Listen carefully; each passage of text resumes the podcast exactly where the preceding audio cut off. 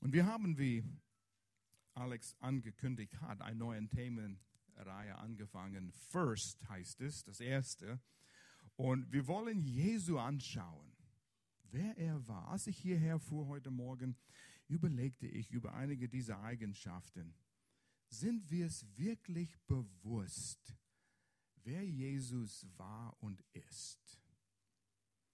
Und ich denke manchmal, wir haben so viele Weihnachten gefeiert. Wir singen dieselbe Lieder. Jesus ist gekommen als Baby. Ja, wir kennen das alles. Gott wurde Mensch. Dass es fast zur Gewohnheit wird und für manche Leute die Realität von den Tatsachen, was wirklich geschehen ist, ist noch irgendwie weiter weg. Bewegt es unser Leben.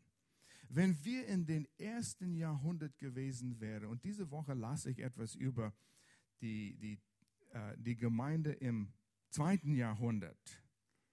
Und die, die da waren, waren nicht weit weg von der Apostel Paulus, von der Apostel Johannes. Die haben mit Jesus geredet und gesprochen. Und die Großväter von den Menschen im zweiten Jahrhundert kannten Augenzeugen von der Zeit. Und es war real. Es war als was geschah in Paris vor kurz. Das bewegt uns. Das ist zu unserer Lebzeit und ihr werdet eure Kinder, eure Enkelkinder davon berichten, als werdet ihr da. Vielleicht waren Bekannten von euch in Paris zu der Zeit. Das ist Realität. Und man denkt, wenn ich da gewesen wäre, was hätte geschehen können? Und so, das bewegt uns, weil wir näher dran sind. Und wir sind weiter weg von diesen Geschehnissen, was damals geschehen sind. Aber wenn wir darüber nachdenken und so, ich sage das fast immer, wenn ich hierher komme oder auch in Lörrach sage ich es oft, wenn wir die Anbetungslieder, die Loblieder singen, Sing sie bewusst. Jedes Wort, druck jedes Wort aus, als singst du es zum ersten Mal. Und was bedeutet es? Der König ist hier. Oh, ich, ich, vergesse all die, die, Lieder so schnell. Aber ich, ich schreibe oft mit während der Lobpreis und denke, ihr das Teil für meine Predigt. Und heute fast jedes Lied hatte einen Kern von etwas, was ich in der Predigt vorbereitet habe. Und so, wenn wir diese Loblieder bewusst und absichtlich singen, sind wir vorbereitet zu empfangen. Wer war dieser Jesus? Und das Thema heute ist der erste Gottmensch, First. Der erste Gottmensch. Und das ist ein Ausdruck, den wir nicht ständig benutzen äh, als, als Gottmensch, aber wir wollen das ein bisschen näher anschauen. Ihr kennt Billy Graham, äh, weltbekannter Evangelist, der Millionen von Menschen zu Jesus geführt hat weltweit.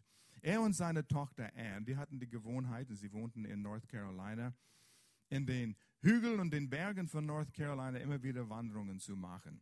Und als sie dort gingen, an einem wunderschönen Tag, äh, waren sie am Unterhalten und der Billy Graham ist, tritt auf einen Ameisenhaufen. Und plötzlich merkte er, wie ein Chaos und ein Durcheinander da entstanden war. Und die Ameisen liefen überall herum und wussten nicht, wohin sie sollen und was sie tun sollen. Und er dachte, oh, meine Güte, das tut mir leid, was, ich, was habe ich hier getan? Und er bückte sich und wollte mit seinen Fingern das ein bisschen wegräumen und es freimachen, damit die Ameisen wieder in ihren Ameisenhaufen kommen könnten. Aber er schief es nicht, äh, schief, er schuf es nicht. Er schaffte es nicht. Und sein Finger war zu groß. Er könnte das nicht freimachen. Und er wollte, es tut mir leid sagen, aber er könnte nicht. Und in dem Augenblick sagte er zu seiner Tochter Anne, sagte, oh, ich wünschte, ich wäre ein Ameisen, dass ich mich entschuldigen könnte und denen helfen, zu, zu zeigen, wie sie die Lösung finden können. Aber es ging nicht. Da war diese unüberbrückbare Barriere. Er könnte nicht. Er war keine Ameise. Er könnte nicht kommunizieren. Diese Barriere, was ihr gerade gesehen habt, war da. Und er könnte es nicht überbrücken. Und genau so war es bei Gott. Er hat den Mensch gesehen. Und wenn man den Alten Testament liest, man merkt, da war diese Barriere. Die Menschen könnten Gott nicht so erreichen, wie sie wirklich wollten, und Gott könnte die Menschen auch nicht so erreichen, wie er sie erreichen wollte. Und Gott hat einen Weg geschaffen, wie ähm, die Menschen einen Weg finden könnten, Gott zu nähern. Aber es war noch nicht die endgültige Lösung. Da war diese äh, Barriere zwischen den Menschen. Und der Mensch ist auch in einer Situation. Panik, Chaos, Durcheinander. Die Humanisten sagen, gibt dem Mensch genug Zeit, richtige Umgebung und er wird all seine Probleme selber lösen. Wie viel Zeit braucht er? Wie lange ist der Mensch auf dieser Erdkugel gewesen? Also die Humanisten meinen, es ist noch Millionen, Milliarden von Jahren, wo die ganze Geschichte angefangen hat. Wie viel Zeit brauchen wir, bis diese, all diese Probleme unserer Weltkugel gelöst worden sind? Ich denke, wir haben mehr Probleme heutzutage als vor 50 Jahren, vor 70 Jahren, vor 100 Jahren. Schau mal, was in Paris geschehen ist, wo diesen Terroranschlag. Wir hatten nie von diesen Dingen gehabt. Wir könnten unsere Kinder freien Lauf lassen, auf die Straßen zu spielen, nicht auf die Straße, aber vor, vor unsere Häuser, die könnten äh, ihre Fahrräder überall fahren, ohne Angst zu haben. Und jetzt hat man Angst, wenn man seine Kinder rauslässt. Es wird schlimmer und schlimmer. Wo endet es? Wo landet es? Und der Mensch ohne Gott ist geführt von nicht Gott, sondern von dem Feind.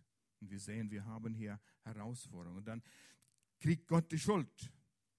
Wo ist Gott? Schau mal, was geschehen ist. Und wenn die Kinder sterben vor Hunger, wo ist Gott? Er kriegt die Schuld für das, was der Mensch getan hat, wo er gesündigt hat und Satan freien Lauf gegeben hat in unsere Welt.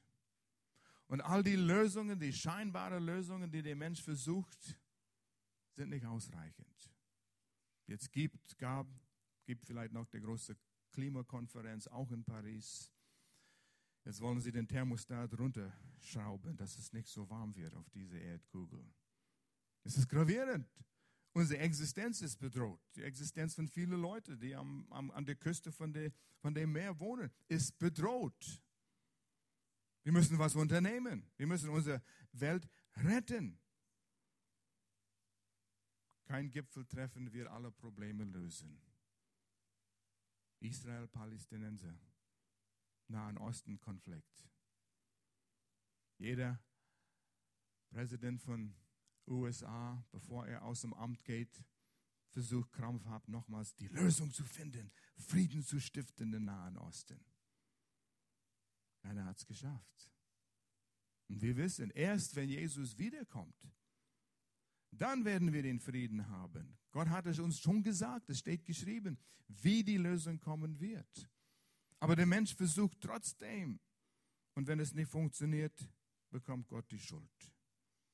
Und so sehen wir, wie es hier steht, Gott suchte eine Lösung und Gott wurde Mensch.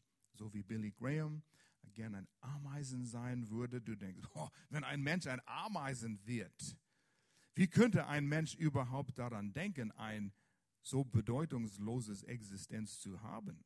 Eine Ameise ist nichts wert, eine einzelne Ameise. Ähnlich war es bei Gott. Jesus war Gott. Er kam, jetzt nicht nur die Verwirrung der Menschheit zu lösen, sondern uns eine andere Art Leben zu geben, eine andere Art Weg, wie wir Gott begegnen können. Indem Jesus, der Gott Mensch wurde, offenbarte er uns Gott dass wir Gott sehen könnten, dass wir Gott kennenlernen können. Und Jesus würde der erste, first Gottmensch, der einzige. Es gab nie wieder so sowas. Und so, wir kommen zu das Evangelium von Johannes. Und wenn man die Bibel, die Weihnachtsgeschichte liest, Matthäus, Markus, Lukas, die drei, die fangen immer in Bethlehem an. Also kurz davor, aber die Geschichte fängt dort in Israel an. Aber Johannes, er geht noch weiter zurück. Man liest wenig von den Schafhirten von Bethlehem. Er liest, wir lesen wenig von den Weisen, die gekommen sind. Es geht noch viel weiter zurück und malt ein Bild über Jesus Christus, der Gottmensch und wer er war. Und ich hoffe, dass durch die Wahrheiten, die wir entdecken werden in, in Johannes Evangelium, wir werden besser wissen, warum wir glauben. Oft lehren wir, predigen wir über was wir glauben sollen, wie wir uns verhalten sollen. Aber wir müssen auch wissen, warum wir das tun sollen und warum wir das äh, glauben sollen. Und diese Warum ist das, was der Fundament wird in eurem Leben, in unserem Leben und der Beweggrund, weshalb wir uns so benehmen, wie wir uns benehmen. Und so hier ist eine Tatsache über der Gottmensch. Jesus war immer da. Denkt darüber nach. Jesus war immer da. Die Bibel lehrt uns von Ewigkeit her. Lesen wir Johannes 1, Vers 1. Ich habe die Schlachterübersetzung hier. Am Anfang war das Wort und das Wort war bei Gott und das Wort war Gott. Die ersten paar Verse in Johannes, im ersten Kapitel, sind äh, Poesie, ein Gedicht. Und deshalb klingt es so ein bisschen wiederholend. Aber das ist Poesie, wunderschöner Rhythmus im, im Urtext. In dieser Übersetzung, heißt es im Anfang. Manche Übersetzungen fangen mit am Anfang. Ein kleiner Unterschied. Also in den Urtext ist es nicht schwarz auf weiß im oder am, aber da muss man zum Zusammenhang gehen.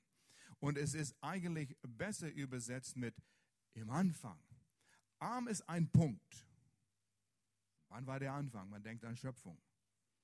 Aber im Anfang ist diese Zeit, wo alles anfing, inklusive die Schöpfung. Das war vor der Schöpfung? Wann war das? Hast mal als Kind versucht, Ewigkeit zu fassen? Ich weiß, ich habe versucht, in der Ewigkeit, in der Zukunft mal darüber nachzudenken. Es gibt das bekanntes Lied, ich weiß, when we've been there 10,000 years, wenn wir 10.000 Jahre im Himmel sind, haben wir gerade angefangen. We've only just begun. 10.000 Jahre, okay, ich versuche dann 10.000 Jahren mir vorzustellen, das ist eine lange Zeit. Und dann haben wir nur angefangen. Und wenn Jesus wiederkommt, um seine Gemeinde uns, die an Jesus glauben, zu ihm zu holen, werden wir für immer bei ihm sein. Ohne Ende. Wie geht das? Da sind wir eine lange, lange, lange, lange, lange Zeit und da geht es nochmal so viel. Ohne Ende. Ja, wir sind gewohnt, alles hat einen Anfang und ein Ende. Alles hat ein Ende, nur die Wurst nicht. Nee, nee, nee, nur die Predigt nicht. So ist es, so ist es. Ja, Entschuldigung, das war nicht das richtige Beispiel hier. Aber wir sind es gewohnt. Alles fängt irgendwo an. Du bist geboren worden, alles hat ein Ende und du stirbst und es ist einfach so. Jesus war in der Ewigkeit her immer da. Will not compute. Wir können es nicht begreifen. Aber er war da. Jesus als in der Dreieinigkeit Gottes, nicht Jesus der Gottmensch. Er hat einen Anfang vor circa 2000 Jahren, aber Jesus, Sohn Gottes, war immer da. Oh. Gott war immer da, sonst niemand. Und die Evolution, die an die Evolutionstheorie glauben, sagen, ja, die Erde vor Milliarden von Jahren. Und was war davor? Da war der Fleck.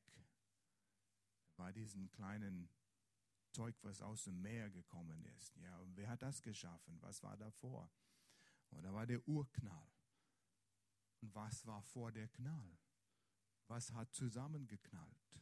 Und wer hat das geschaffen? Das sind immer noch unbeantwortete Fragen. Aber davor war Jesus. Die Dreieinigkeit Gottes. Das ist mein Jesus. Und er würde so klein. Er passte sich in einen kleinen, wie sagt man, Phytus, Phytus, ein paar Zellen im Mutterleib von einem Mensch, ein Teenager. Der Gott passte sich an um mit uns zu kommunizieren, um uns Gott, sein Vater, zu offenbaren, dass wir ihn kennenlernen können. Gott sagt, ich muss der Mensch, ich muss mich offenbaren. Und er wird beschrieben mit das Wort, das Wort. Das ist komisch. Am Anfang war das Wort. Und das Wort war bei Gott. Und das Wort war Gott. Wie passt das alles zusammen? Zu der Zeit, wo Johannes das geschrieben hat, war eine stark am in den Vordergrund kommende Glaubensrichtung Gnosticism heißt es. Ich weiß nicht, ob das auf Deutsch. Wie? Ah, man, man sagt Gnostiker. Also auf Englisch sagt man den G nicht, ja. Gnostiker. Und die glaubten an einen Gott und irgendwie einen Weg zu Gott, aber er war nicht erkennbar. Er gab Licht, aber eine gewisse Gruppe von Menschen wurden erleuchtet. Und die würden unterwegs sein und stufenweise würde sie mehr und mehr zu Gott sich nähern und vielleicht sogar eventuell Götter werden, göttlich werden. Und die hatten viel über Wort zu sagen, die benutzten diesen Ausdruck und die benutzten es als zentrales Prinzip des Universums oder das ultimative Sinn oder Verstand, der alles kontrolliert oder beherrscht. Sie glaubten an dieses, was wir Gott nennen. Da war da etwas da. Aber das war ganz anders erreichbar. Und Gott sagt, ich muss das klären. Ein Wort, ja, das ist ein Macht. Ein Wort offenbart. Ich sage Mikrofon. Das Wort Mikrofon ist nicht das, was ich in der Hand halte. Das ist nur ein Wort. Ich könnte sagen, das ist ein Glutsch. Und dann mit der Zeit würden wir das alles akzeptieren. Das Wort Glutsch würde dieses Gegenstand beinhalten und ihr würdet verstehen, wenn ich Glutsch sage, was es ist. Das Wort würde es offenbaren, wenn wir das akzeptieren. Und so ein Wort offenbart etwas, was real ist. Und Jesus kam als Universalprinzip über die ganze Universum und offenbarte etwas und er offenbarte sein Vater. Jesus druckte Gott aus. Nicht nur war Jesus ein Ausdruck Gottes, aber es heißt hier, dass Jesus selbst Gott war. Na, wo ist es? Da ist es. Jesus war und ist Gott. Viele sagen, Jesus war ein guter Lehrer. Er war ein Prophet. Er war das auch. Aber erkennen wir ihn an als Gott, der wahre Gott. Und hier sehen wir nochmals in Vers 1, am Anfang war das Wort und das Wort war bei Gott und das Wort war Gott. Es war Gott und auch bei Gott. Es, er war Gott und er war neben Gott. Kannst du das erklären? Versuch es nicht. Die Theologen rätseln immer noch, wie das möglich ist. Aber Jesus, Gott wollte uns wissen lassen, dass ich komme, um mich, zu, um euch, um mich euch zu offenbaren. Ein, oh, hier kommt es bei Gott. Eine zweite Person, eine zweite Persönlichkeit, der auch Gott ist, wird ein genauen Abbild, einen genauen Abdruck von mir sein. Schaut ihr Jesus an, ihr erkennt den Vater. Wir können Gott erkennen. Und so wie wir unsere Bibel nehmen und Jesus betrachten, kennenlernen, wie er war, wie, war, wie ging er mit Menschen um? So ist Gott. Jetzt können wir Gott tasten. Wie Johannes, der Johannes geschrieben hat, auch die kleinen Briefe, 1., 2., 3. Johannes sagte, wir haben Jesus erkannt, wir haben ihn angetastet, wir hatten Gemeinschaft mit ihm, wir lebten mit ihm. Und so, Jesus ist gekommen, gleich wie Gott und doch andere Rolle zu spielen. Als er Mensch wurde, blieb er Gott und wurde völlig Mensch wie du und ich, aber blieb Gott. Er legte seine göttliche Eigenschaften ab, wie es in Philippe 2 spricht. Er wurde Mensch wie die Ameise und sagte, ich werde auf die Erde völlig als Mensch funktionieren oder handeln. Er wurde schwach, er wurde müde, bekam Hunger, er hatte Versuchungen, Anfechtungen, genauso wie du und wie ich. Und blieb Gott, vollkommen Gott. Aber er sagte, ich werde auf Erden nicht wie Gott handeln, aber als Mensch, damit wir sehen können, wie wir handeln können und so wie Jesus auch leben können. Es ist möglich. Und so heißt es hier, Jesus war Gott.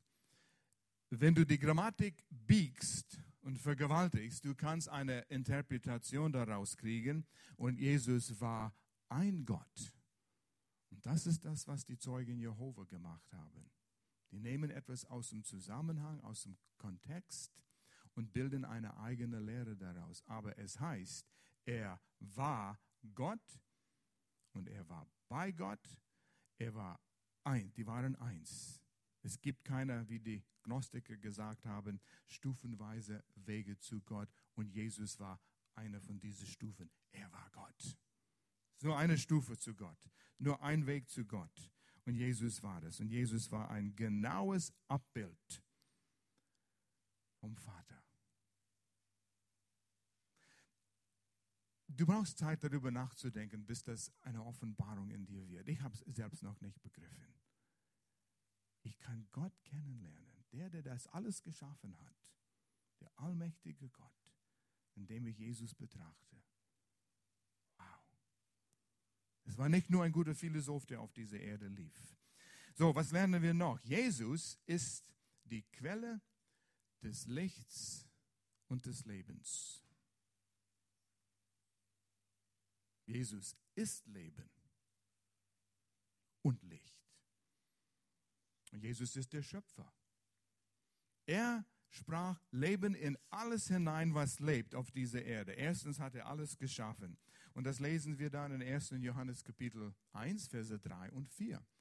Durch ihn, Jesus, wurde alles geschaffen, was ist. 1. Mose 1, ersten Kapitel. Am Anfang schuf Gott Erde und Himmel. Jesus war instrumental in dieser Schöpfung. Es war Jesus. Er war da. Er war bei, dabei, wo alles geschaffen wurde. Es gibt nichts, was er, das Wort, nicht geschaffen hat. Das Leben selbst war in ihm. Und dieses Leben schenkt allen Menschen Licht. Alles, was Leben hat, hat die Natur Gottes in sich. Alles. Mein Vater hat es gemacht. Wir schauen um in die Natur. Mein Vater hat es geschaffen. Dein Vater hat es geschaffen.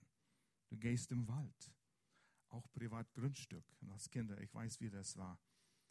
Das Sechsjährige, Siebenjährige, wir spielten bei uns in unserem Hof und war Zeit, wo wir reingehen sollten. Wir sagten zu unseren Freunden, okay, es ist Zeit, wo ihr heimgehen müsst. Und der eine, Johnny, hieß sein Vater war Feuerwehrmann und er meinte, er war jemand Besonderes. Er sagte, nein, ich muss nicht heimgehen. Ja, du musst. Es ist nicht dein Hof, es ist Gottes Hof. Er hat schon einiges begriffen da, was viele Menschen nicht begriffen haben. Du kannst mich nicht von Gottes Hof wegjagen, weil du denkst, es ist dein Hof, aber es gehört Gott wirklich, ja? Und er hat schon recht dabei. Aber wenn wir daran denken, in alles, was lebt, in alles, was geschaffen ist, ist Gott. Der weiteste Sterne in den Himmel, den wir betrachten können mit den stärksten Teleskopen, Radioteleskops und alles, was sie haben, hat Gott geschaffen. Und Star Trek denkt, sie gehen in unerforschte Gebiete hinein, ja, und sie finden Dinge, die sonst vorher nie kein Wesen wusste, dass es existiert. Und Gott sagt, ach, du meinst diese Galaxie? Ja, das hatten wir zusammen geschaffen da. Ich kenne die Namen von allen Sternen, diese unerforschten Galaxien und Bereiche. Ihr kennt die Namen von allen Sternen. Jesus war der Schöpfer von all diesen Sternen. Das ist mein Jesus. Dein Jesus.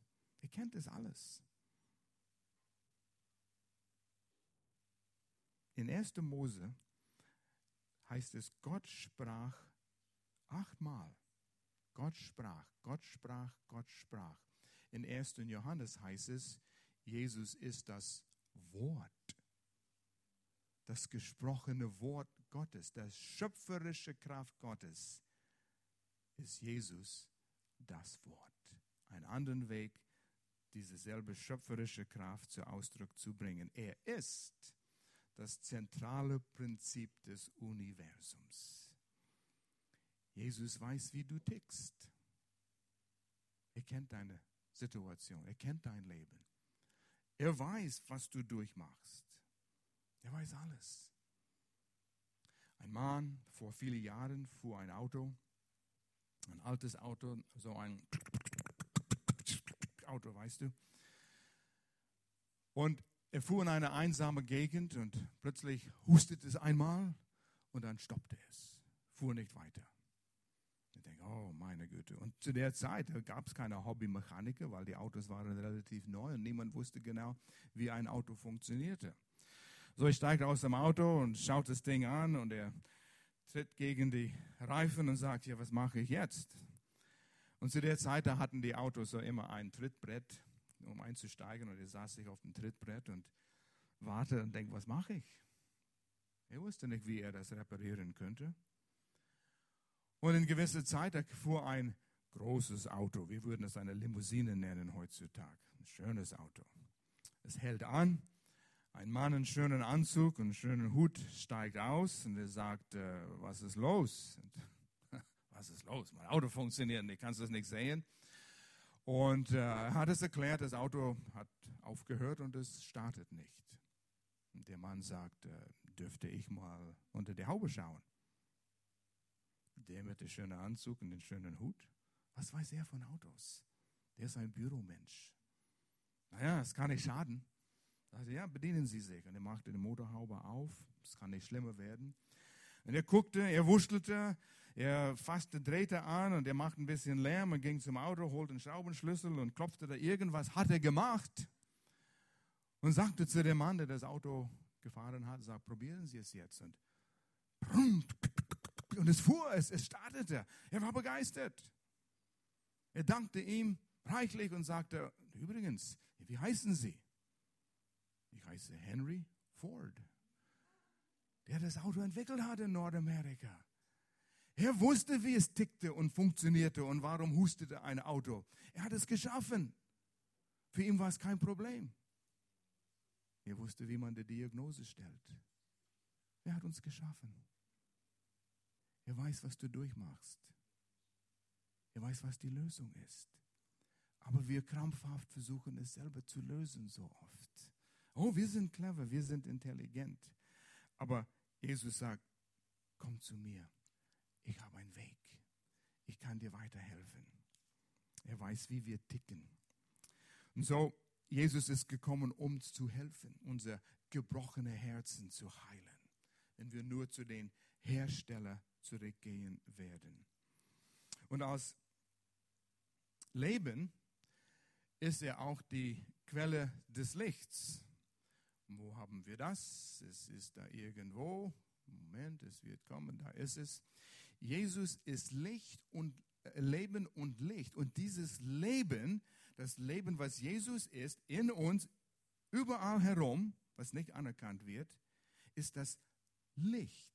Und was denken wir, wenn wir an Licht denken? Wir denken an, ich weiß den Weg, ich habe Hoffnung, Angst ist weg, man hat Angst vor der Dunkelheit. Der Mensch hat furchtbare Angst für die Dunkelheit, die in unserer Welt jetzt herrscht. Überall ist Dunkelheit, Dunkelheit. Die Welt ist jetzt in, in Riesenangst geworfen wegen ISIS.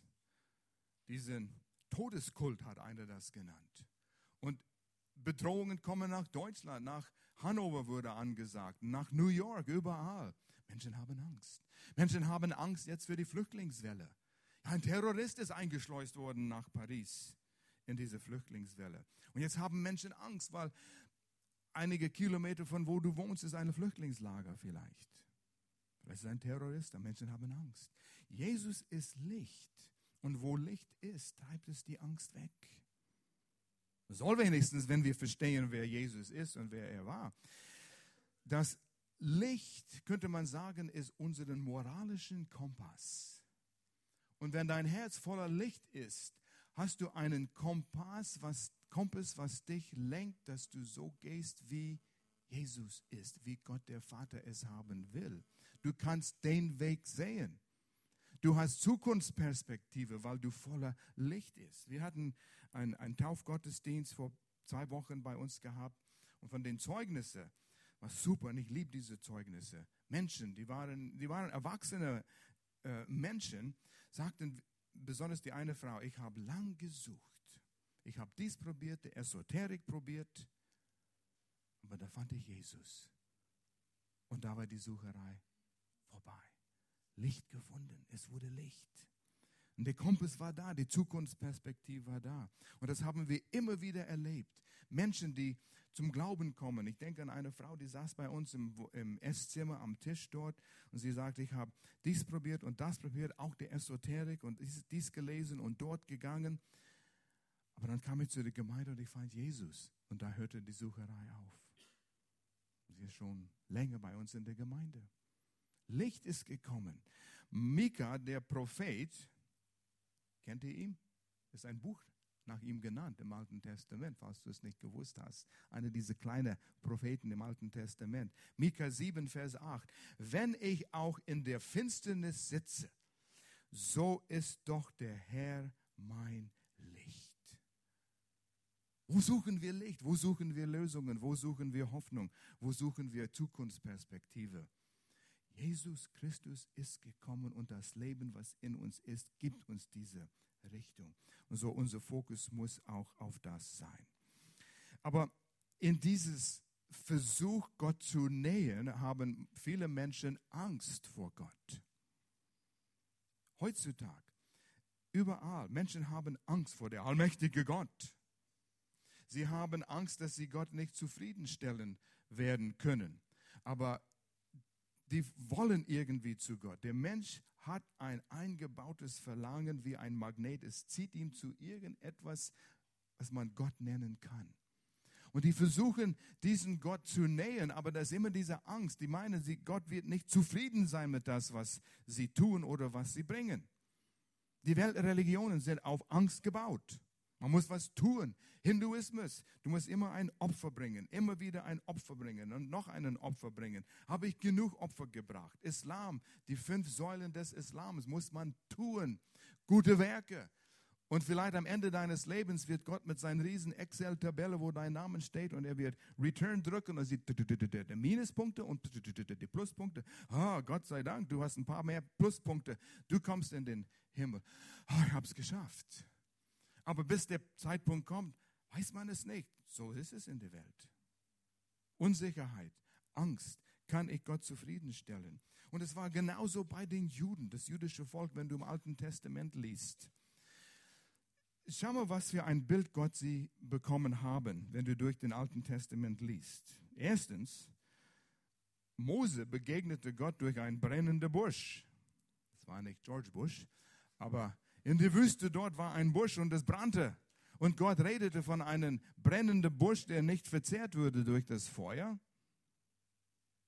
Und Gott war in einem Feuer.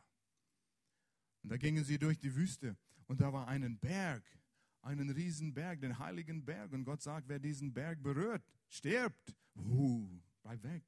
David, als er die Bundeslade zurück nach Jerusalem brachte, auf einem Wagen, und der Wagen wackelte und jemand streckte seine Hand aus zu stützen, damit der Bundeslade nicht umkippt.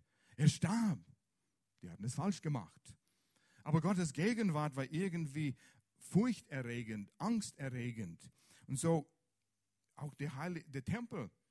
Niemand dürfte in der Allerheiligste reingehen, nicht mal den, die Priester dürften einmal im Jahr, aber die hatten auch diesen Angst. Vielleicht kommt er nie raus.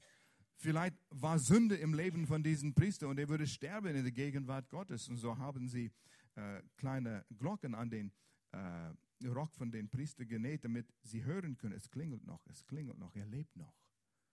Und oft haben sie und das ist in die Tradition, man, man liest davon in die Geschichte, ein, ein Seil an seinen Fuß gebunden. Wenn er umkippt, wer geht da rein und holt ihn raus? Dann könnten sie ihn rausziehen. Ja, so war das manch, in manchen Situationen dort. Und so, man, man merkt, dass die überwiegende ähm, Emotion, um Gott zu nähern, war Angst. Können wir Gott zufriedenstellen? Und Jesus kam und stellte Gott völlig zufrieden. Relax. Wenn du eine Offenbarung von das bekommst, dann hast du Gnade entdeckt. Wir leben in Zeit der Gnade. Wir können Gott nicht zufriedenstellen. Aber wir lernen immer noch in der Religion und viele von euch, ihr seid groß geworden, wo Religion würde euer Maule gestopft und äh, wenn du das tust, Gott wird dich kriegen. Mit Angst regiert. Gott kriegt niemanden. Er kriegte seinen Sohn und verprügelte seinen Sohn und bestrafte seinen Sohn für die Dinge, wofür wir be bestraft hätte werden sollen. Und es ist vorbei. Und Gott sagt, jetzt habe ich einen Weg durch Jesus Christus, der Mensch wurde und könnte stellvertretend für die Mensch ihr Schuld die Strafe auf sich nehmen und sterben. Jetzt bin ich zufrieden. Diesen Preis wurde bezahlt. Bis auf Jesus war kein Mensch gut genug, um den Preis zu bezahlen. Aber Jesus war vollkommen. Und er musste Mensch sein, weil ein Tier, die Tiere, die die Juden zum Tempel gebracht haben, auf dem Altar zu schlachten als Opfer für ihre Sünde, war nur eine vorübergehende auf der Seite Verschieben von der Sünden, Sündenschuld, bis der endgültige Mensch, der stellvertretend für Mensch sterben könnte, der vollkommene Mensch. Das war Jesus und Gott sagt, jetzt ist es erledigt. Jetzt kann ich ein sündhafter Mensch zu mir nehmen, weil er an meinen Sohn glaubt. Und der Mensch muss nichts mehr tun, außer glauben. Und ich, Gott, bleib gerecht. Es war kein Augen zudrücken. Ah, das, wir drücken ein Auge zu. Nein, die Strafe wurde bezahlt. Gott ist ein gerechter Gott. Und so Gott, Gott könnte den Mensch selbst nähen. Er könnte den Mensch ähm, vergeben. Und so in Jesus wurde der erste und einzige Gottmensch, den es je gab und je geben wird, weil er war der Vollkommene, der Erste und der Einzige. Und wir lesen das in 1. Johannes, äh, in Johannes 1, Vers 14, lesen wir diesen Vers. Er, der das Wort ist, die Offenbarung Gottes, wurde Mensch und lebte unter uns. Diesen Gottmensch lebte unter uns. Gott identifizierte sich mit uns Menschen. Das ist Weihnachten. All das, was wir so, wo, womit wir beschäftigt sind mit Weihnachten, ist, alles ist toll und gut und in Ordnung der ganze Schmücken und das ganze Backerei und oh, hör nicht auf mit der Backerei, oh, ich liebe das. Und die Geschenke und äh, Schmücken und alles wunderschön. Die Musik und die Lieder und die Feste und die Glühwein und all das und ist toll. Aber was ist Weihnachten wirklich? Gott identifizierte sich mit uns Menschen, indem er selbst Mensch wurde ich habe eine Liste von Weihnachtsfilmen gesehen, Christmas Movies. 299 Weihnachtsfilme. Bin schnell durchgegangen, um zu gucken, worum geht es. Nicht ein einziger hat mit Jesus zu tun. Total aus dem Fenster. In Amerika wird es schlimm. Du darfst nicht mehr Christmas sagen. The holiday season. Es ist, wir feiern the holiday season, Jesu Geburtstag, aber wir laden Jesus nicht ein. Wirklich traurig, wirklich traurig. aber geschieht ein Terroranschlag. Betet für Paris, betet für die Betroffenen. Zu wem? Können Jesus nicht mehr sagen. Wenn wir das Licht löschen, sind wir in der Dunkelheit. Und so, Jesus lebte und dieses Wort lebte ist ein Wortspiel. Johannes schrieb das in die griechische Sprache und er ist ein Wortspiel mit ein ähnliches hebräisches Wort. Und diese zwei Worte, das Griechische und das Hebräische, bedeuten Zelt. Jesus, das Wort, die Offenbarung Gottes, wurde Mensch und zeltete unter uns. Und dieses Zelt in die hebräische Sprache bedeutete das Zelt in der Wüste, die Stiftshütte, wo Gott, der Mensch, begegnete. Und Jesus wurde diese Zelt der Begegnung. Jesus wurde der Ort, wo du Gott begegnen könntest. Das ist ein wunderschönes äh, Wortspiel.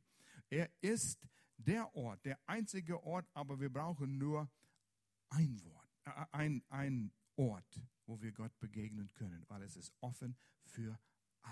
Und so ist Jesus gekommen, hat Gott uns offenbart. Er wurde der Vermittler.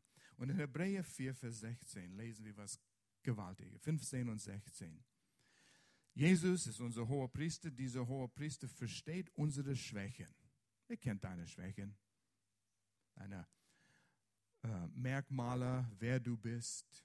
Er weiß, wie du tickst. Das sind Dinge, die du hoffst, niemand erkennt an dich und das hält Menschen zurück, anderen kennenzulernen. Ja, wenn die mich wirklich kennenlernen, so wie ich bin mit meinen Macken und Fehlern, die werden mich nicht mögen. Gott kennt es. Er versteht unsere Schwächen, weil ihm dieselben Versuchungen oder Prüfungen begegnet sind wie uns. Er ging durch das, was wir durchgegangen sind. Doch er wurde nicht schuldig. Er wurde nicht, er hat nie gesündigt. Lasst uns deshalb zuversichtlich vor den Thron unseres gnädigen Gottes treten. Dort werden wir Barmherzigkeit empfangen und Gnade finden, die uns helfen wird, wenn wir sie brauchen. Denk darüber nach und relax. Du kannst dich selbst nicht mögen. Gott sagt, ich kenne dich. Was Jesus tat, war völlig ausreichend. Komm zu Jesus. Man geht durch die ganze Welt und sucht Lösungen. Man geht nach Indien und versucht dort den Gurus zu finden, die ihm helfen, sich selbst zu finden und Meditation und, und, und, und, die Esoterik und, und, und. Und da ist Jesus das Licht, das wir brauchen. Es ist ausreichend. Man muss Zeit mit ihm verbringen. Ein Mann kaufte ein Rolls-Royce Silver Ghost oder Silver Cloud. Was war das? Silver Cloud? Silver Cloud. Über 250.000 Euro hat er ausgegeben für dieses wunderschönes Auto. Ist jemand hier, der mal in einem Rolls Royce gefahren ist? Ja, wunderschöne Fahrt, ja? Euer Auto? Und er brachte es nach Hause und er hat es gestreichelt und angeschaut und betastet und ah, er war verliebt in sein neues Auto. Und dann fällt es ihm ein, wie viel PS hat mein Silver Cloud? Nirgends war es beschrieben. Er guckte hier und guckte dort in den Handbuch und so weiter und der Literatur. Nirgendwo stand, wie viel Pferdestärke in seinem Auto war. Ich denke, das ist interessant. Ich will wissen. Und so rief er bei dem Händler an und fragte, wie viel äh, Stärke, wie viel Pferdestärke, Horsepower gibt es in meinem Auto. Und der Händler sagt, solche Information wird nicht weitergegeben. Wirklich? Ja, ist nicht notwendig. Und er wurde ein bisschen irritiert und sagt, ich gebe 250.000 plus Euro aus für ein Auto und niemand sagt mir, wie viel Pferdestärke da drin ist. Das ist unverschämt. Ich will wissen. Und so der Händler sagte, okay, wir werden ein Fax zum Hauptbüro in London schicken und äh, werden denen die Frage stellen. Und so haben wir es weggeschickt und innerhalb dieser Stunde kam ein Fax zurück. auf die Antwort eurer Frage ein Wort. Ausreichend. Ausreichend. Es reicht aus.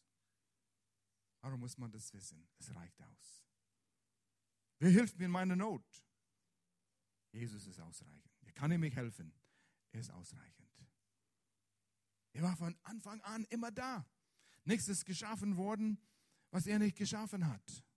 Er weiß, wie alles tickt. Er hat alles ins Leben gebracht. Er hat Richtung gegeben. Er hält alles zusammen. Erste Kapitel Kolosserbrief. Alles ist und existiert durch Jesus. Er hält es am Laufen. Er kann dir helfen. Er ist ausreichend. Aber man muss zu ihm gehen. Hier in diesem Kapitel, Johannes 1, Vers 10 und 11, lesen wir, wo ist es? Es will kommen, da ist es. Doch obwohl die Welt, selbe Kapitel hier, Johannes 1, obwohl die Welt durch ihn geschaffen wurde, erkannte die Welt ihn nicht. Die Welt hat ihn abgelehnt. All die Menschen haben Jesus abgelehnt, obwohl ihr Leben von Jesus kommt. Aber sie lehnten ihn ab. Er kam in die Welt, die ihm gehört, und sein eigenes Volk nahm ihn nicht auf. Hier spricht es direkt über das jüdische Volk. Aber ich möchte das anwenden in unserer Situation auch heute für uns, die wir uns als Christen benennen. Wir gehören zu Gott, wir gehören zu Jesus Christus. Ist es möglich, das zu sagen und ihm doch abzulehnen? Ja, wir erkennen an, er ist Gott. Er ist mein Retter. Er hat mir meine Sünden vergeben. Aber lade ich ihm ein, ein Teil von meinem Leben zu sein in jedem Bereich meines Lebens? Oh, ich habe meine Feuerpolice bekommen, dass ich nicht in die Hölle gehe, wenn ich sterbe durch Jesus. Oh, das ist mir wichtig. Aber dass ich ihm einlade in jede Abteilung meines Lebens. Weißt, wir haben in, in der Gemeinde in letzter Zeit lehrten wir über die vier Kelche, die vier Verheißungen, die Gott uns gibt. Und er sagt, ich werde das für euch tun. Das sind vier Verheißungen. Das erste ist, und wir haben darüber gesungen, ich werde euch retten aus der Sünde. Diese Rettung, wir sind nicht mehr in Satansreich, wir sind nicht mehr in der Dunkelheit. Wir sind gerettet worden. Jesus starb, er ist auferstanden. Wir haben geglaubt. Und wir gehören nicht mehr Satan und die Dunkelheit. Wir sind im Familie Gottes, Familie Jesus, in das Licht. Oh, und Menschen erkennen das an, die sagen, es ist so eine Entspannung gekommen, ich habe jetzt neue Mut fürs Leben. Das ist der erste Kelch, die Rettung, die erste Verheißung. Und das zweite ist Befreiung. Befreiung von das alte Denkweise, alte Angewohnheiten, was wir damals hatten, bevor wir errettet worden sind. Und viele, viele Menschen, die sind wiedergeborene Christen, weil sie an Jesus glauben, aber sie denken und handeln und benehmen sich wie vorher. Erneuerung des Sinnes muss noch stattfinden. Und Gott sagt, ich werde euch befreien. Ihr müsst zu mir kommen. Ihr müsst das tun, was ich euch sage. Und ihr werdet das erleben. Viele Menschen kreisen rum mit dieselben Problemen Jahr für Jahr und kommen nicht weiter und jammern und meckern und kommen zu Gottesdienst und sagen, ja, wo ist Gott, wenn ich ihn brauche? Warum kämpfe ich noch mit das? Betet für mich. Ja, man kann mit Menschen beten und Hände auf ihren Kopf legen, bis sie keine Haare mehr haben. Und, aber man muss selbst was unternehmen und was glauben. Jesus hat uns die Lösung gegeben. Und wir finden es in seinem Wort, die Bibel, die Offenbarung Gottes, und müssen anfangen, diese Dinge zu tun. Und es gibt noch zwei Verheißungen. Wenn ihr dabei wart in dem Predigt, dann wisst ihr, was die waren, aber wir haben nicht die Zeit, das zu wiederholen heute. Aber fang an, Gott zu glauben, zu vertrauen an die Verheißungen, die er uns gegeben hat. Er ist unser Versorger. Sei es Gesundheit, sei es Finanzen. Ja, wo ist meine Millionen? Hey, hey, das, Gott hat einen Weg, wie das alles funktioniert. Geh in den Verheißungen. Deshalb haben wir ähm, Gottesdienste, das haben wir Kleingruppen, dass wir diese Dinge rausforschen können. Und es kommen diese Momente, wo man sagt, ah, jetzt begreife ich das, jetzt verstehe ich das. Und dann ist es deins, diese Verheißungen, die Gott uns gegeben hat. Gott liebt mich mit einer bedingungslosen Liebe. Ich muss ihm nicht zufriedenstellen. Hör auf zu versuchen, lang genug in die Bibel zu lesen, lang genug zu beten, um Gott zufriedenzustellen. Gott sagt, ich bin zufrieden durch das, was Jesus getan hat. Komm zu mir, lass mich dich umarmen. Genieße meine Liebe für dich und liebe ihm zurück. Es ist so viel Wunderbares, was wir haben können. Aber es ist möglich, ihm abzulehnen und sagen, ich muss selber die Lösungen finden. Und dann zum Schluss im selben Kapitel, Vers weiter. All denen aber, die ihn aufnahmen und an seinen Namen glaubten. Glauben und annehmen gab er das Recht, Gottes Kinder zu werden. Es kann sein, dass jemand hier ist und du sagst, bin nicht ein Gottes Kind. Vielleicht denkst du, und du denkst, dass alle Menschen Gottes Kinder sind. Die sind es nicht, die sind Gottes Geschöpf. Aber erst wenn du deinen Glauben auf Jesus setzt, dass du hilflos verloren warst in deine Sünden. Und Jesus trug die Strafe für deine Sünde. Und du hast ihm vertraut. Du hast dein Glauben auf ihm gesetzt. Ein Punkt in deinem Leben, ein Zeitpunkt in deinem Leben, wo du sagst, ich setze mein Vertrauen auf Jesus. Bist du nicht Gottes Kind, bis du das getan hast?